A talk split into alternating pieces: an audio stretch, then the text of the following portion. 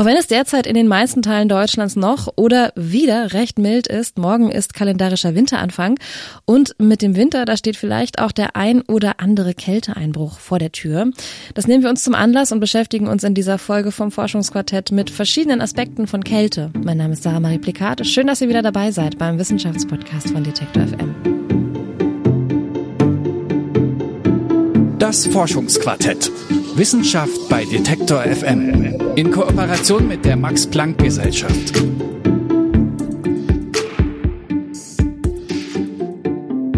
Wie wichtig ist Kälte? In dieser langen Ausgabe des Forschungsquartetts schauen wir uns 3 Themenkomplexe an, in denen Kälte eine ganz unterschiedliche Rolle spielt.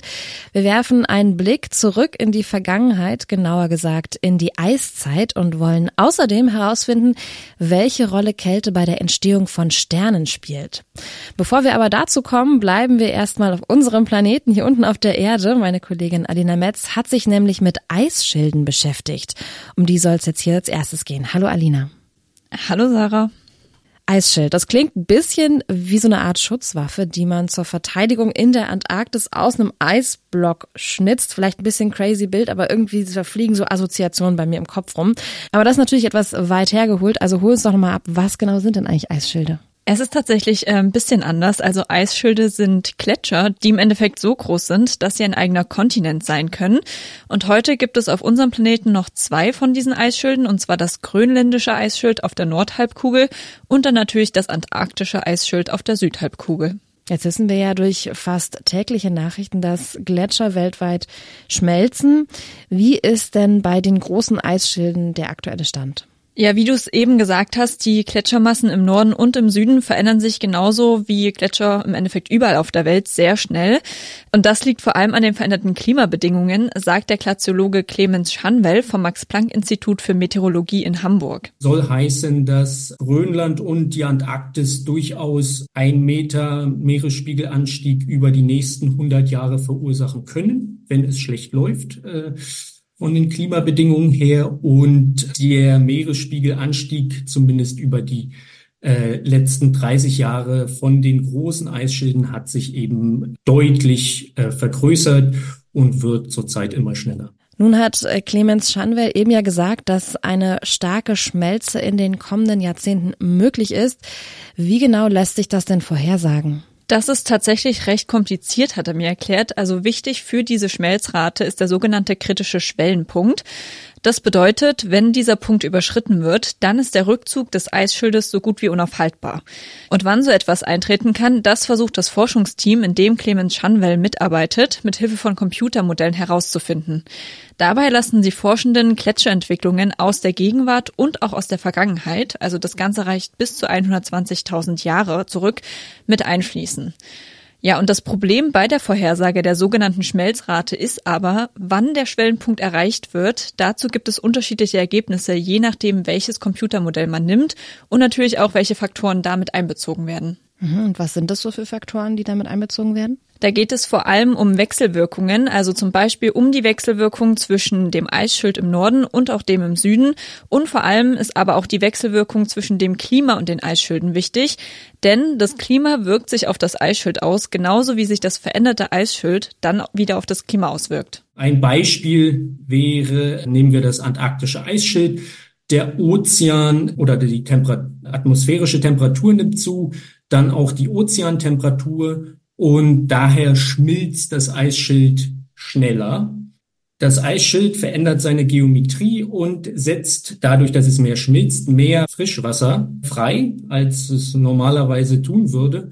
Und dieses zusätzliche Frischwasser hat dann Auswirkungen auf die Ozeanzirkulation. Und damit beeinflusst es wiederum, wie viel das Eisschild schmilzt. Also wenn man dann da kaltes Wasser hinzufügt, kann es durchaus sein, dass das dann auch wieder zu Rückkopplungsprozessen führt, die Eisschmelze nochmal beschleunigen.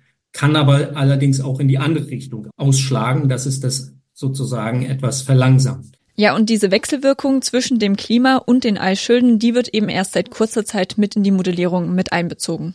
Okay, und wie ist da das Team vom Max-Planck-Institut vorgegangen? Wie haben die das gemacht? Also die Forschungsgruppe beschäftigt sich schon seit 2014 im Rahmen des PalMod-Projektes damit. Das Projekt wird vom Ministerium für Bildung und Forschung gefördert und der Name, also PalMod, steht dabei für die Paläomodellierung des Klimas. Also der griechische Wortstamm Paleo, das heißt übersetzt einfach alt und ja, somit ist quasi die Modellierung des Klimas der Vergangenheit gemeint. Die Hauptarbeit war eigentlich, dass das Eisschildmodell, also das Computermodell mit dem Atmosphären- und Ozeanmodell einfach spricht und dass die Informationen austauschen. Und das ist relativ viel und lange technische Arbeit gewesen, weil diese Modelle ursprünglich nicht dafür ausgelegt waren, dass sie miteinander kommunizieren. Das haben wir jetzt gelöst und jetzt geht es eben darum, diese Simulation eben laufen zu lassen. Und da die eben ziemlich anspruchsvoll sind von der Computerzeit, dauert das in der Regel relativ lange. Clemens Schanwell sagt relativ lang. Was genau heißt das denn? Von welcher Zeitspanne reden wir denn hier eigentlich? Ja, genau das habe ich mich auch gefragt. Und er hat mir dann gesagt, dass so eine Simulation im Endeffekt wirklich 3 bis 4 Monate dauern kann. Krass. Okay, und so eine Simulation, die gibt dann im Endeffekt auch einen Einblick darin, wie sich diese Schilde in Zukunft entwickeln werden. Ja, das ist zumindest das Ziel, aber wie bereits gesagt, so eine Vorhersage ist immer etwas schwierig. Trotzdem meint Clemens Schanwell ganz deutlich, der Meeresspiegel, der wird weiter ansteigen und die Eisschilde werden weiter zurückgehen. Die Frage ist halt nur, wie sehr, und das hängt im Endeffekt von den Klimaentwicklungen ab. Das ist schwierig vorherzusagen. Ich meine, zurzeit wird ja darüber wieder verhandelt. Da geht es natürlich immer darum, je weniger Erderwärmung, desto besser. Allerdings können wir eben teilweise trotzdem nicht vorhersagen, ob eben einer dieser kritischen Schwellenpunkte überschritten wird. Und dabei ist auch relativ wichtig, das Eisschild ist ein relativ langsames, fließendes Ding und reagiert damit noch auf Veränderungen des Klimas, die eigentlich schon weit in der Vergangenheit sind. Daher ist es immer sehr schwierig abzuschätzen. Vielleicht in 100 Jahren reagiert es sozusagen auf Veränderungen, die wir auch heute sehen. Der Meeresspiegel, der wird weiter ansteigen, weil das Eis der Gletscher schmilzt. Das ist klar, wir haben es schon angesprochen. Gibt es denn irgendwas, was diesen Prozess verlangsamt? Jetzt abgesehen von kälteren Temperaturen natürlich. Ja, also die Natur, die hat für eine Art natürliche Bremse gesorgt, zumindest in der Antarktis. Denn dort ist das Eisschild größtenteils von Wasser umgeben, während sich das grönländische Eisschild ja hauptsächlich auf Land befindet. Und in der Antarktis, da ist es so, dass quasi das geschmolzene Eis nun dann direkt ins Meer fließt. Und dadurch steigt der Meeresspiegel. Ist ja logisch. Und das Ganze wird derzeit aber noch mehr oder minder verlangsamt, und zwar durch Bodenwellen. Also im Endeffekt sorgt ein unebener Meeresboden für die Stabilität des Eisschildes. Das hat Clemens Schanwell herausgefunden. Wenn allerdings der Meeresspiegel weiter ansteigt, kommt das Eis seltener in Berührung mit solchen Bodenwellen und ja, wird dadurch weniger aufgehalten. Okay, also eine Bodenwelle als eine Art Bremse für das Eisschild, damit es stabil gehalten wird, das habe ich verstanden. Woran ich jetzt aber gerade noch hängen geblieben bin, du hast auch gesagt, die Natur ist auch so eine natürliche Bremse, wenn man so will. Also wenn man sich das jetzt zum Beispiel an Grönland vorstellt, dann ist quasi das Eisschild und dann ist noch Landmasse und wenn da was abbricht oder schmilzt, dann geht das nicht direkt ins Meer, sondern in die Natur, wie so eine Art Schwamm. Genau. Also im Moment ist es so und dadurch, dass halt in der Antarktis das direkt nur von Wasser umgeben ist, quasi geht's halt direkt ins Meer rein. Okay. Und zwar ist das so, quasi wenn das Eisschild ans Wasser gerät, dann schwimmt es tendenziell irgendwann auf, weil es leichter ist als Wasser. Und manchmal gibt es dann eben diese Bodenwellen, die quasi von unten in den schwimmenden Teil des Eisschildes hineinstoßen und dadurch halt diese Bremswirkung haben. Das kann man sich vorstellen wie in einer Badewanne, als wenn man da einen Stöpsel reinmacht. Dann hält es sozusagen den Eisfluss zurück. Und weil der Meeresspiegel ansteigt oder das Eisschild dünner wird, verlieren die den Kontakt mit dieser Bodenwelle. Es ist so ein bisschen, als würde man den Stöpsel von so einer Badewanne eben rausziehen, weil das Eisschild auf einmal viel schneller fließen kann. Und dadurch, ohne dass man jetzt da groß Eis schmilzt, hat man einfach dadurch, dass mehr Eis rausfließt, einen Meeresspiegelanstieg. Das heißt also, der Stöpsel hier in dem Szenario von Clemens Schanwell ist die Bremse in der Badewanne und das macht normalerweise die Bodenwelle in der Natur. Genau, also diese Bodenwelle, die ja, ich sag's jetzt mal, piekst quasi von unten rein und verhindert, dass sich halt das Eis dann weiter bewegt. Und genau, durch diesen steigenden Meeresspiegel ändert sich das nun aber, dass das Eis halt höher schwimmt und die Bodenwelle halt gar nicht mehr reinkommt. Okay, das ist logisch. Abschließend, wie geht's denn jetzt mit dem Projekt und der Forschung an Eisschilden weiter? Das Projekt, das läuft noch rund 3 Jahre, um ja eben so viele Simulationen wie möglich durchzuführen, die, ja, wie wir es gesagt haben, ihre Zeit brauchen. Und danach wollen die Forschenden ihre Arbeit auf jeden Fall in neuen Projekten fortführen.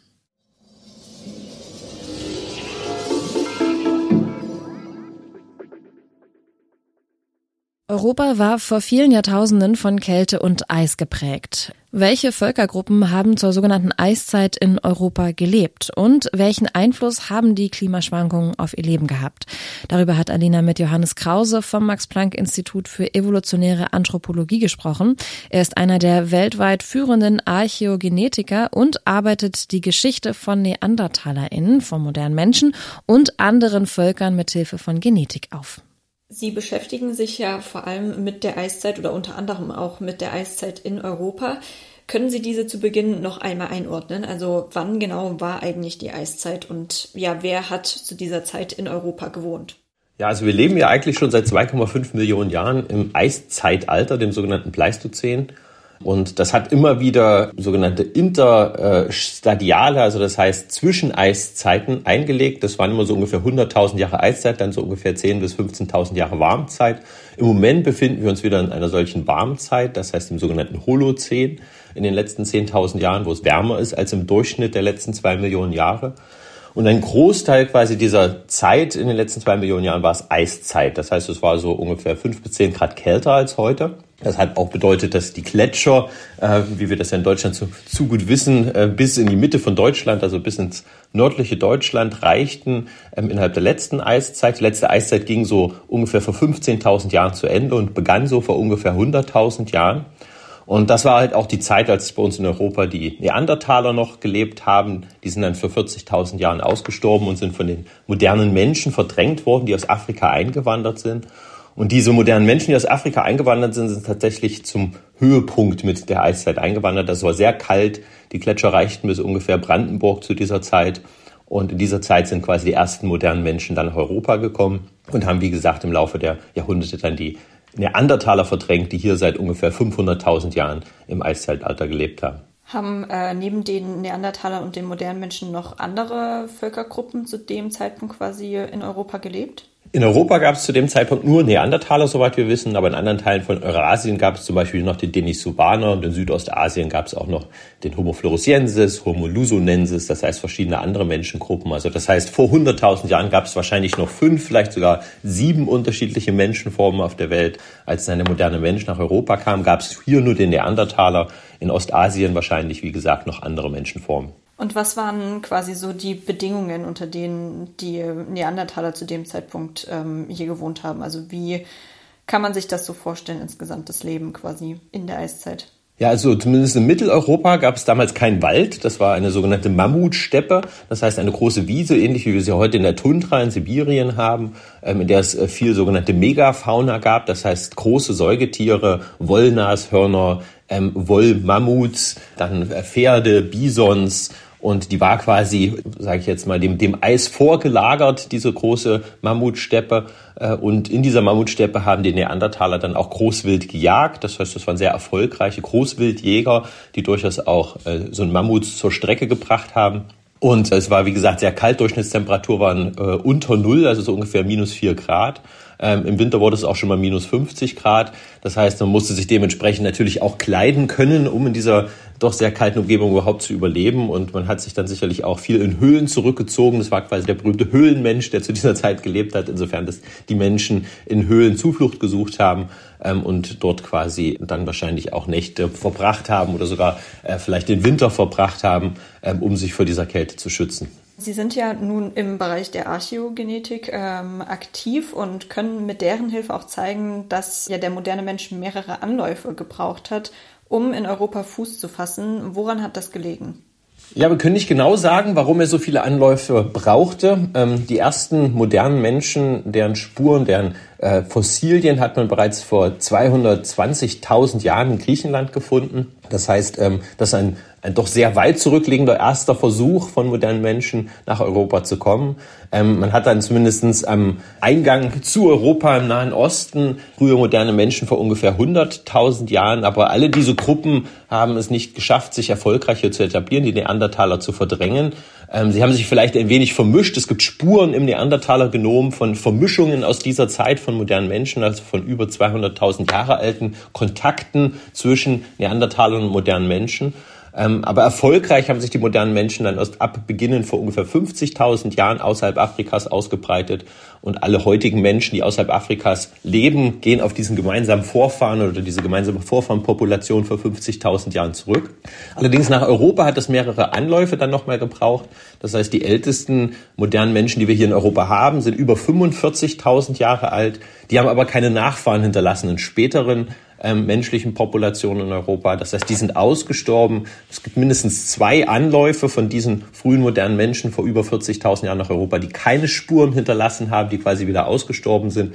Genauso wie auch die Neandertaler vor 40.000 Jahren aussterben. Und weiß man, warum die trotzdem ausgestorben sind, obwohl sie ja sich recht erfolgreich etabliert hatten? Die beste Erklärung, die wir im Moment haben, ist tatsächlich eine Naturkatastrophe, nämlich vor 39.000 Jahren brechen die phlegräischen Felder aus, die sind in der Nähe von Neapel, gehört quasi auch der Vesuv gehört zu diesem Vulkansystem dazu und die hinterlassen eine fast 1 Meter hohe Ascheschicht in weiten Teilen Osteuropas, also einen Megavulkan, der dort quasi explosionsartig ausbricht und dann für die nächsten Jahre sicherlich es sehr schwer gemacht hat, für Menschen und auch Tiere in Teilen Europas zu überleben. Und das könnte quasi diesen frühen modernen Menschen den Garaus gemacht haben. Und wir haben dann erst ab ungefähr 38.500 Jahren vor heute eine erfolgreiche Besiedlung, nämlich dann moderne Menschen, die auch Nachfahren hinterlassen in späteren Menschen. Auch die heutigen Europäer tragen quasi noch genetische Herkunft von diesen frühen modernen Menschen. Und den ersten, den wir dort haben, der heißt Kostenki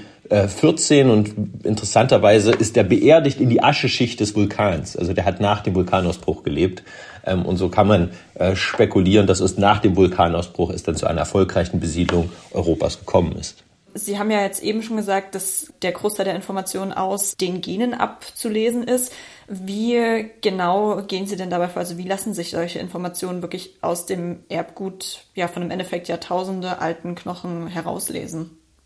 Ja, also wir sind mittlerweile in der Lage, aus diesen alten Knochen dieses genetische Material zu isolieren und zu entschlüsseln, um dann diese Genome von diesen Menschen wieder zusammenzusetzen und dann mit den Genomen heutiger Menschen, mit den Genomen von Neandertalern oder anderen Gruppen aus dieser Zeit zu vergleichen. Und so können wir so eine Art Stammbäume erstellen, also Verwandtschaftsmuster dieser unterschiedlichen Menschengruppen und haben dann zum Beispiel herausgefunden, dass diese frühen Gruppen, die wir hier vor 45.000 Jahren in Europa hatten, quasi Sackgassen sind. Das heißt, dass sie keine Gene in späteren Menschen hinterlassen haben und dass es mindestens zwei Gruppen gewesen sind, weil diese beiden Gruppen miteinander wiederum wenig zu tun haben, die wir zum Beispiel in Bulgarien identifiziert haben, aber auch zum Beispiel bei uns in Mitteleuropa.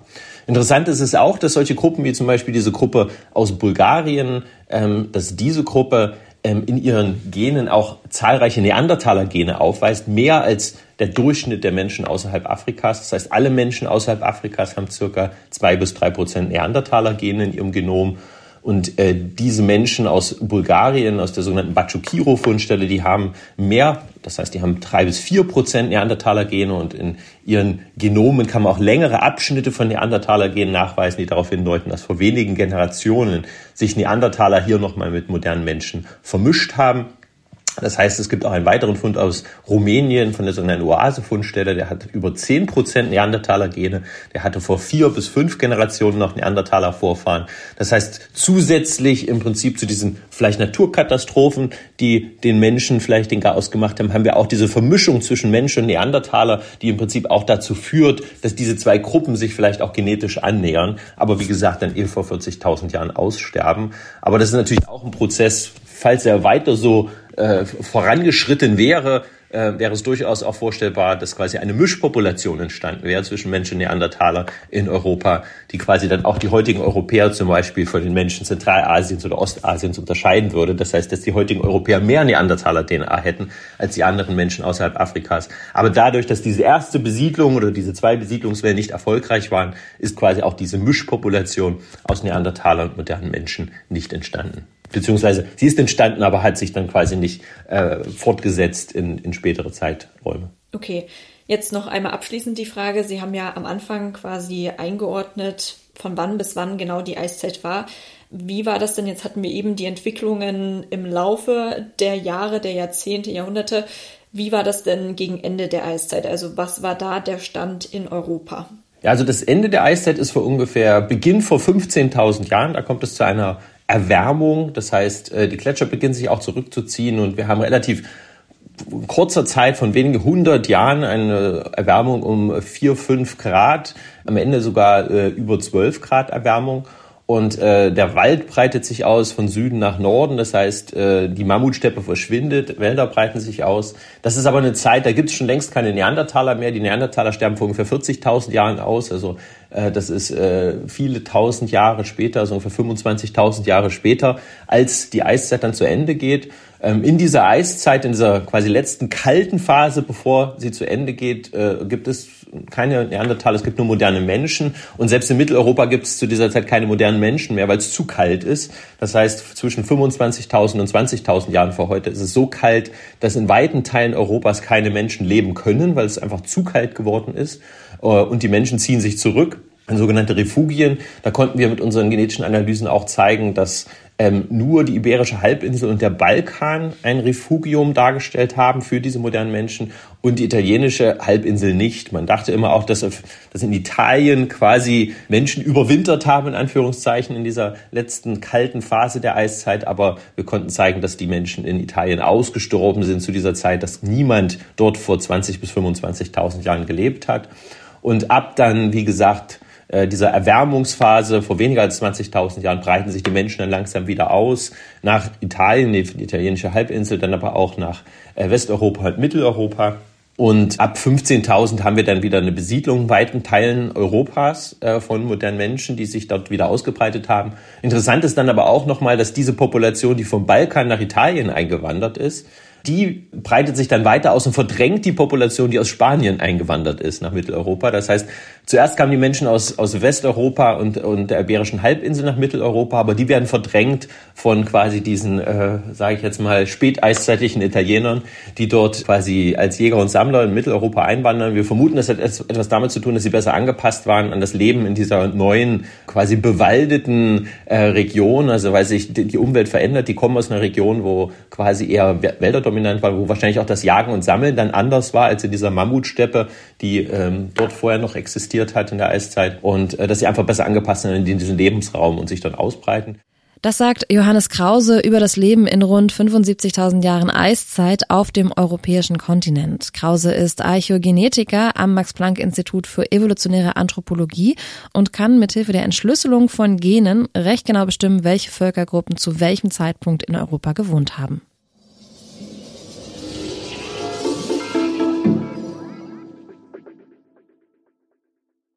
Kommen wir wieder zurück ins Studio. Alina, du hast noch ein drittes Thema mitgebracht. Worum geht's da? Wir machen erneut eine weitere Reise, allerdings diesmal nicht in der Zeit, sondern im Raum, und werfen einen Blick ins Weltall. Denn das dritte Thema, das dreht sich um die Entstehung von Sternen. Ich persönlich habe mich am meisten auf dieses Thema gefreut. Ich weiß, das hat viel mit Energie zu tun, wenn Sterne entstehen. Die wird freigesetzt und auch mit Gas, das sich immer weiter verdichtet und dann irgendwann auch verglüht. Lass uns mal meine losen Gedankenenden mal sortieren. Was braucht's denn, damit Sterne überhaupt entstehen können? Dafür braucht es vor allem erst einmal sogenannte Dunkelwolken. So these are clouds, very, very big clouds, like we see clouds in our sky. They are composed of dust and gas. Das sagt Silvia Spezzano. Sie leitet das Forschungsteam am Max-Planck-Institut für extraterrestrische Physik und beschäftigt sich mit der Entstehung von Sternen, genauer gesagt, wie Material vererbt wird, wenn ein Stern entsteht und sich ein Planetensystem darum bildet. Ja, und die Wissenschaftlerin, die hat mir erklärt, dass die Dunkelwolken die Ausgangslage für die Entstehung von Sternen sind. Und diese Wolken, die bestehen, wie sie gesagt hat, im Endeffekt aus Staub und Gas. Okay, wir brauchen Dunkelwolken, haben wir verstanden. Welche anderen Voraussetzungen müssen denn noch erfüllt sein? Also der Kern eines Sterns entsteht, wenn die Wolke in sich zusammenfällt, also wenn diese Wolke kollabiert. Und das passiert nur dann, wenn sie genügend Masse hat. Also je mehr Materialien sich in dieser Wolke befinden, desto größer wird die Wahrscheinlichkeit, dass sie kollabiert.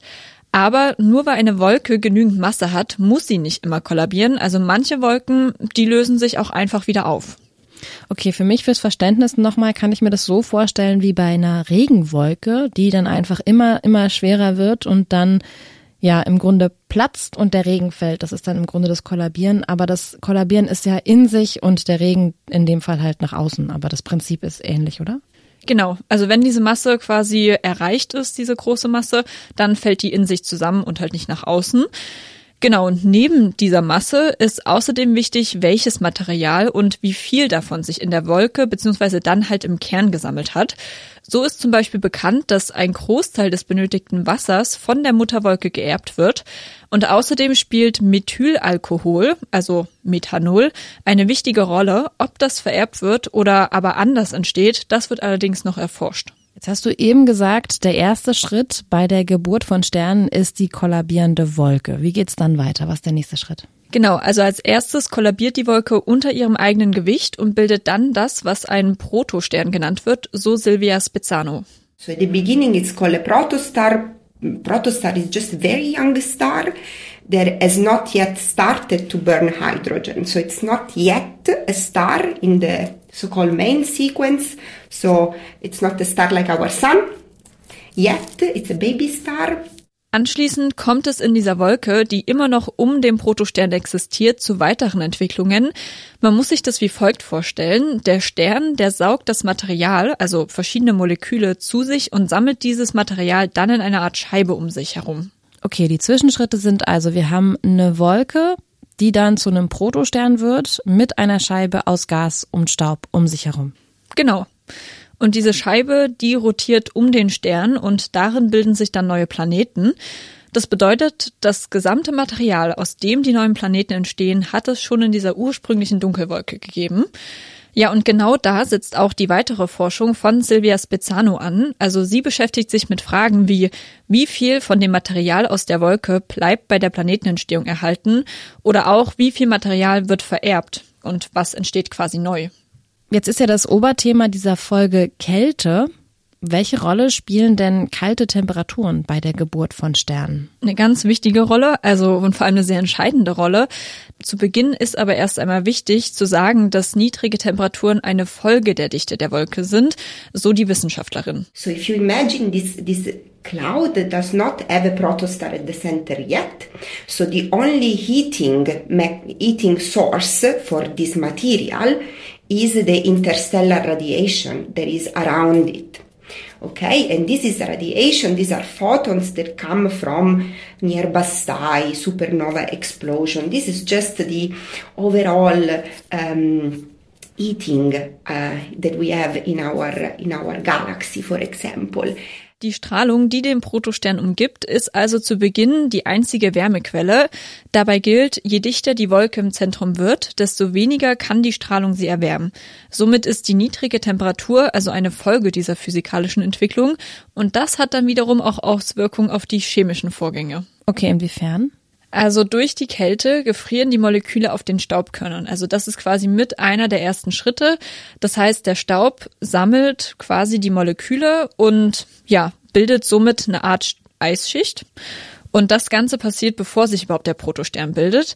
Und diese Eisschicht, oder das sind dann auch mehrere Eisschichten manchmal, die werden dann halt ziemlich dick und darin finden dann die ganzen chemischen Prozesse statt, die halt bei der Sterngeburt entscheidend sind. Ich musste gerade an kleine Hagelkörner denken, als du von einer Staubschicht gesprochen hast, die Moleküle anzieht und die dann wiederum ja zu einer Eisschicht wird. Ich meine nicht, dass das Gleiche ist, aber ja, vielleicht stelle ich mir da jetzt einfach kleine Hagelkörner vor, die dann irgendwann Stern sind.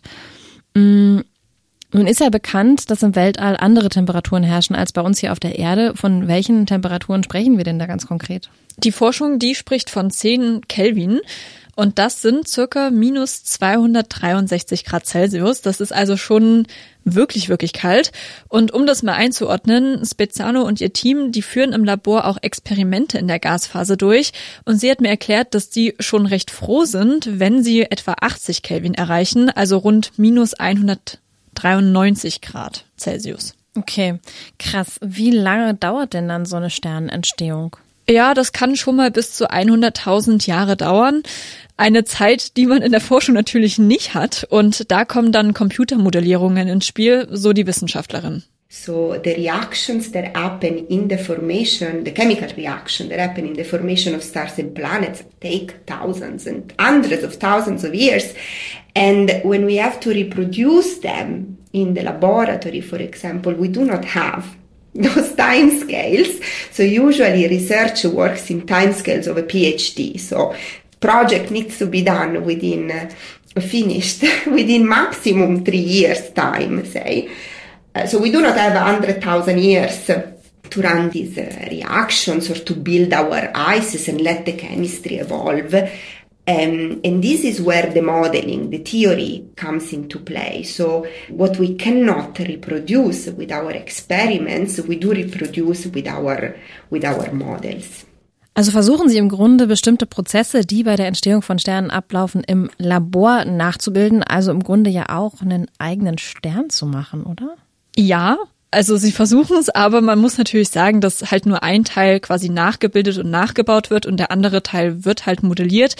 Bei den Modellierungen werden aber natürlich Erkenntnisse aus dem Labor und dann auch die Beobachtungen aus dem Weltall eingerechnet und genau bilden damit halt die wichtigste Grundlage. Komplexes Thema, mega spannend. Magst du zum Schluss vielleicht nochmal kurz zusammenfassen, was wir aus dieser Folge mitnehmen? Wir stehen ja kurz vor Weihnachten, vielleicht ja auch ein tolles Gesprächsthema am Esstisch. Wir nehmen mit aus dieser Folge, dass Kälte sehr entscheidend ist in vielen Aspekten. Also Eisschilde gibt es an vielen Ebenen, gab es in der Vergangenheit, gibt es heute immer noch, auch wenn nur noch an 2 Stellen, zumindest in der Größe, im Norden und im Süden unseres Planeten. Und im Weltall spielt Eis auch eine ganz, ganz entscheidende Rolle, kann bei der Entstehung von Sternen mithelfen, die aus sogenannten Dunkelwolken entstehen und wo ganz viele physikalische und chemische Prozesse ablaufen, die, glaube ich, sehr komplex sind für den Tisch in der Weihnachtsrunde, aber auf jeden Fall ganz spannend sind, so als Gesprächsanreger vielleicht. Und nicht zuletzt spielt Kälte natürlich auch immer eine Rolle dabei, wo und wie Menschen leben und ob sie jetzt zum Beispiel gezwungen sind, durch klimatische Veränderungen ihren Ort, wo sie normalerweise leben, zu verlassen, wie wir im Mittelteil gehört haben. Alina, vielen Dank für diese spannenden Themen, die du mitgebracht hast und für deine Recherche. Gerne.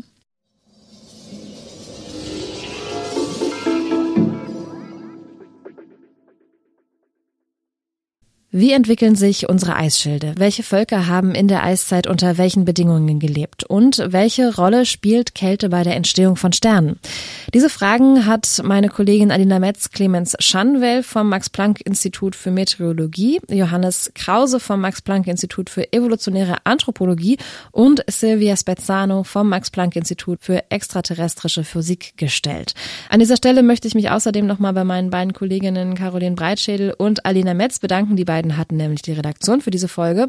Mehr Informationen zu den Forschungsbereichen unserer InterviewpartnerInnen aus dieser Folge findet ihr in der nächsten Ausgabe vom kostenlosen Magazin Max-Planck-Forschung. Und damit verabschiede ich mich für diese Woche. Abonniert das Forschungsquartett gerne auf der Streaming-Plattform eurer Wahl. Mein Name ist Sarah-Marie Plikat und ich sage ciao und bis nächste Woche.